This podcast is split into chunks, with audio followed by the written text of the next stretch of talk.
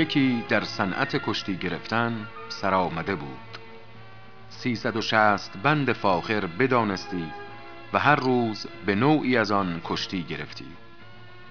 مگر گوشه خاطرش با جمال یکی از شاگردان میلی داشت.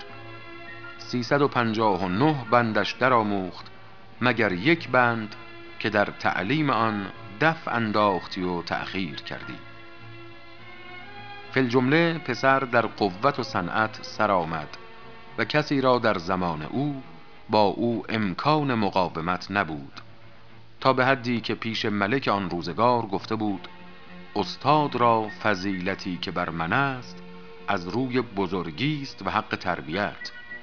وگرنه به قوت از او کمتر نیستم و به صنعت با او برابرم.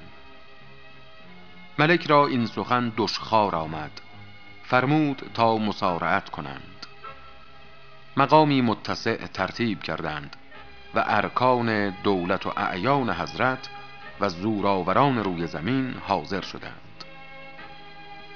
پسر چون پیل مستندر آمد به صدمتی که اگر کوه رویین بودی از جای برکندی.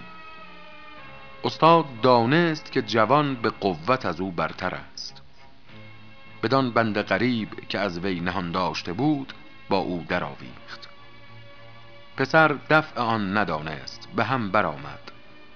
استاد به دو دست از زمینش بالای سر برد و فرو کوفت. قریب از خلق برخاست. ملک فرمود استاد را خلعت و نعمت دادن و پسر را زجر و ملامت کرد که با پرورده خیش دعوی مقاومت کردی. و به سر نبردی.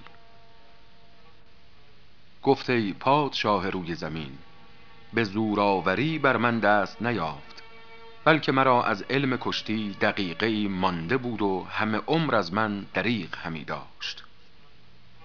امروز بدان دقیقه بر من غالب آمد. گفت از بهر چنین روزی که زیرکان گفتند دوست را چندان قوت مده که اگر دشمنی کند تواند. نشنیده ای که چه گفتان که از پرورده خیش جفا دید؟ یا وفا خود نبود در عالم یا مگر کس در این زمانه نکرد؟ کس نیاموخت علم تیر از من که مرا عاقبت نشانه نکرد.